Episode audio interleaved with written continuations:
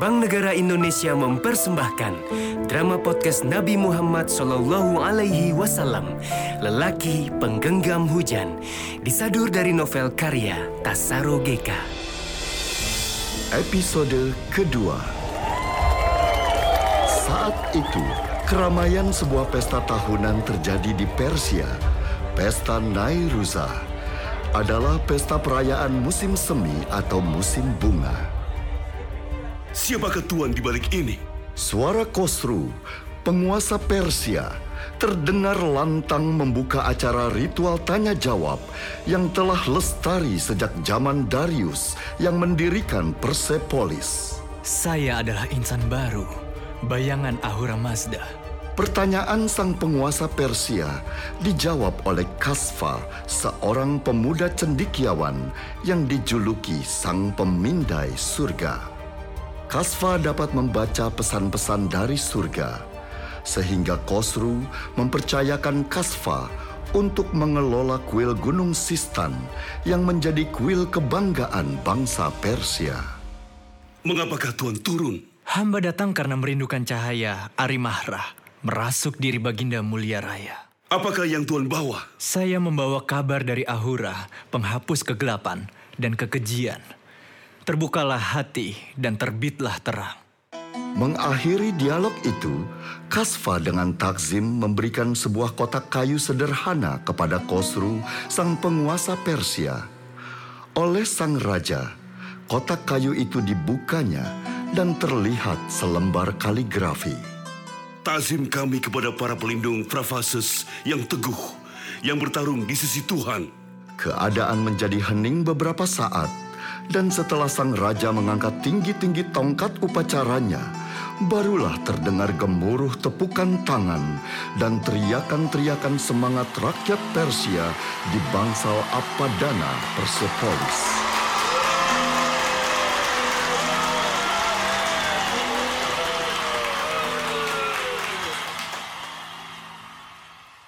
Aku sudah lama tidak membaca Zin Avesta, kitab suci ajaran Zoroaster. Tetapi selain engkau menulisnya dengan kaligrafi yang indah, aku juga merasakan ada sesuatu yang ingin engkau sampaikan. Be benar Baginda Raja Hosru. Apakah itu? Nabi yang dijanjikan. Asfat Ereta yang akan melindungi iman umat Zardus. Kita semua memahami dan percaya pada ramalan Zardus.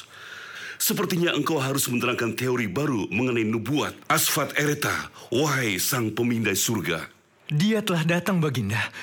Asfat Ereta sudah hadir di dunia. Kitab suci Dasatir mengatakan bahwa akan datang seorang utusan Tuhan yang perkasa dari negeri yang sangat jauh. Pengikutnya akan menaklukkan Persia. Ah, benarkah pesan-pesan dari surga itu dapat kupercaya? Bangsa Persia sudah tidak lagi menghiraukan ajaran suci Jardus, Baginda Kosru. Sebegitu jauhkah bangsa ini menurun dan akan dapat dikalahkan oleh para pengikut Nabi baru itu? Saat ini, seorang yang mulia jauh di luar Persia telah menyempurnakan nubuat itu Baginda Raja Khosru. Baginda Raja Persia Khosru mulai murka. Dipandanginya Kasfa yang berdiri kaku di hadapannya. Kasfa sadar bahwa nasibnya akan ditentukan saat itu juga. Kasfa, seharusnya ku minta Algojoku memenggal kepalamu detik ini juga. Renungkan kelancangan ucapanmu sampai ku ampuni nyawamu secara penuh. Kasfa seakan beku di tempatnya berdiri. Tatapannya bergoyang-goyang tidak menentu. Tidak ada yang dia sesali dari semua kata-katanya. Khosru sang penguasa Persia meninggalkan singgasananya dengan wajah yang memerah padam dan sejenak berhenti di depan Kasfa. Dia berkata kembali dengan kemurkaan yang ditahan. Engkau pikir di kolong langit ini ada kekuatan yang mampu menaklukkan kekuasaan penerus Darius? Hah? Kasfa merasakan bahwa dirinya saat itu seolah-olah bukan putra Persia lagi. Ucapan terakhir dari Kosru membuatnya untuk selalu waspada dan bawas diri, karena kini setiap saat jiwanya terancam. Kosru yang mulia raya, berkenan meninggalkan tempat upacara.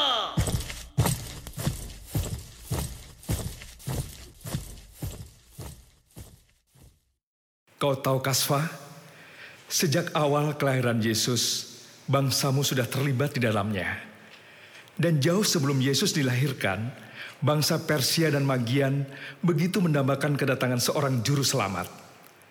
Beberapa orang Magian dan orang-orang bijak dari timur menempuh perjalanan jauh mengikuti petunjuk bintang-bintang dan pada akhirnya sampai ke Bethlehem tempat Yesus dilahirkan. Mereka berlutut pada bayi Yesus dan memberikan hadiah-hadiah. Di kuil Gunung Sistan, Kasfa membaca kembali surat-surat yang dikirim Elias yang baru dua tahun ini dikenalnya. Elias adalah pemuda penunggu perpustakaan di biara Basrah, Syria. Di biara Basrah, semua keterangan tentang kedatangan nabi yang dijanjikan terkumpul. Dan nasib selanjutnya membuat Kasfa menjadi orang kepercayaan Raja Persia Baginda Khosru.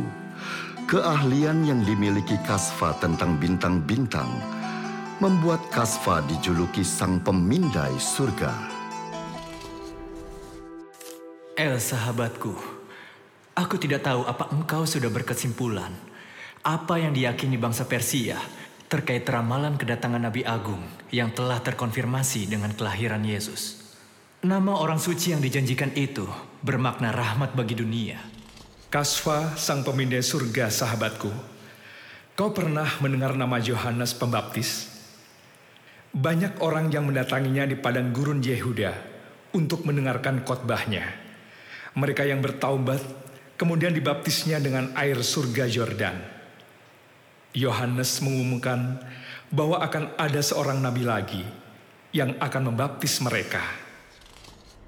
El sahabatku, seperti kukatakan pada surat-suratku sebelumnya, kitab suci agama Zarathustra terbagi menjadi dua, Zen Avesta dan Dasatir. Dalam Dasatir, banyak terdapat nubuat tentang nabi yang akan dibangkitkan. Ketika para pengikut Zardus melupakan agama mereka, dan menjadi ingkar. Aku menyitir utuh ayat-ayat itu untukmu, El. Ketika perbuatan-perbuatan yang akan dilakukan bangsa Persia dari tengah-tengah bangsa Arab, seorang lelaki akan dilahirkan, di mana tahta, kekuasaan, dan daulat agama bangsa Persia semua akan musnah dan hilang. Mereka akan saksikan, bukannya rumah penuh berhala dan kuil-kuil api, melainkan rumah ibadah dari Ibrahim, tanpa satu pun berhala di dalamnya, Ka'bah. Dan mereka akan menjadi rahmat bagi dunia. Mereka akan kuasai tempat-tempat dari kuil api, Madian, Tus, dan Balkan.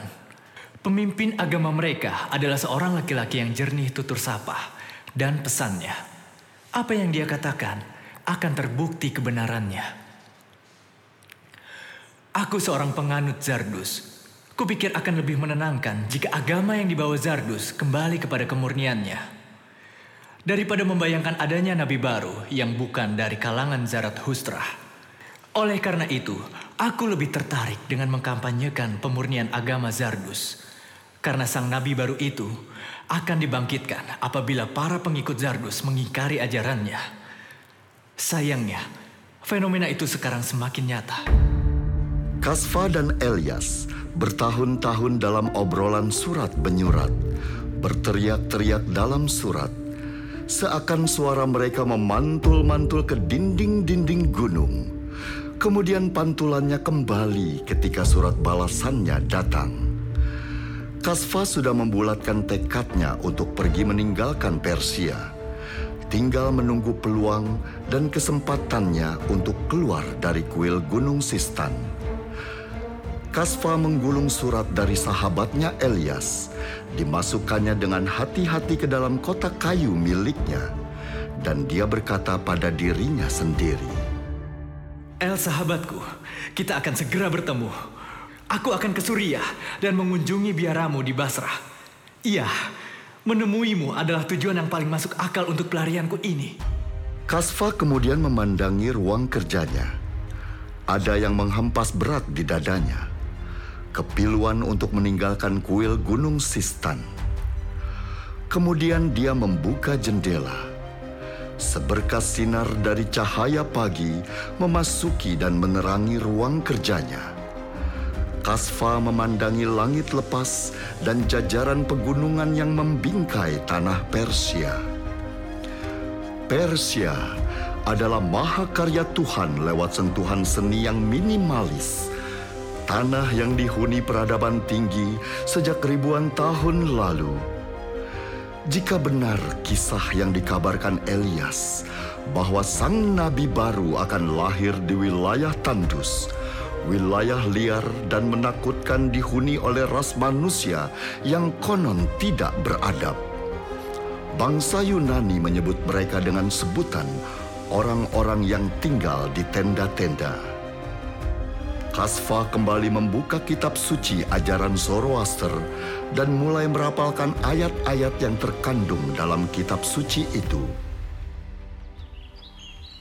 Sang Nabi utusan Ahura Mazda berkata, ketika para penganut Zoroaster melupakan agamanya dan mereka ingkar, seorang yang istimewa akan dibangkitkan di tanah Arab. Pengikutnya akan menaklukkan Persia, Madian, Tus, bahkan tempat-tempat suci kaum Zoroaster dan wilayah di sekelilingnya.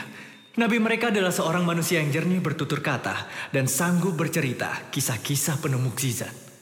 Sebenarnya aku sudah menyampaikan peringatan ini pada Baginda Hosru agar beliau menjadi imam bagi seluruh penduduk Persia untuk kembali kepada ajaran murni Zardus. Tetapi beliau lebih memikirkan wibawanya yang terganggu akan ancaman yang tertera dari kitab suci Dasatir.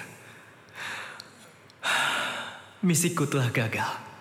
Filsafat api yang diwariskan oleh Zardus telah melenceng semakin jauh. Filsafat api sekarang menjadi penyembahan materi api. Awalnya api adalah simbol penyembahan kepada Tuhan. Menyalakan api berarti senantiasa mengikuti cahaya Tuhan dengan media kepatuhan terhadap aturan agama. Malam harinya Kasfa segera berkemas untuk meninggalkan kuil Gunung Sistan. Apakah dia akan berhasil keluar dari Persia tanpa diketahui oleh tentara dan mata-mata Raja Khosru?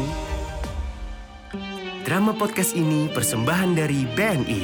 Sampai jumpa dan nantikan episode selanjutnya hanya di Spotify Podcastless dan YouTube BNI, Bank Negara Indonesia.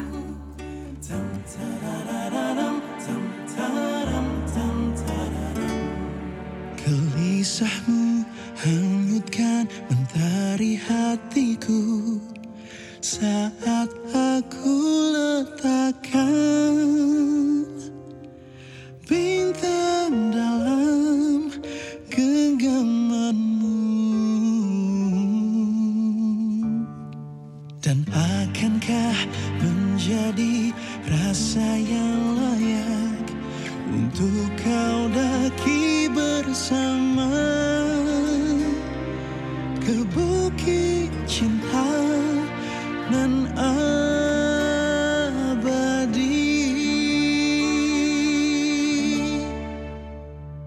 akan ku bentangkan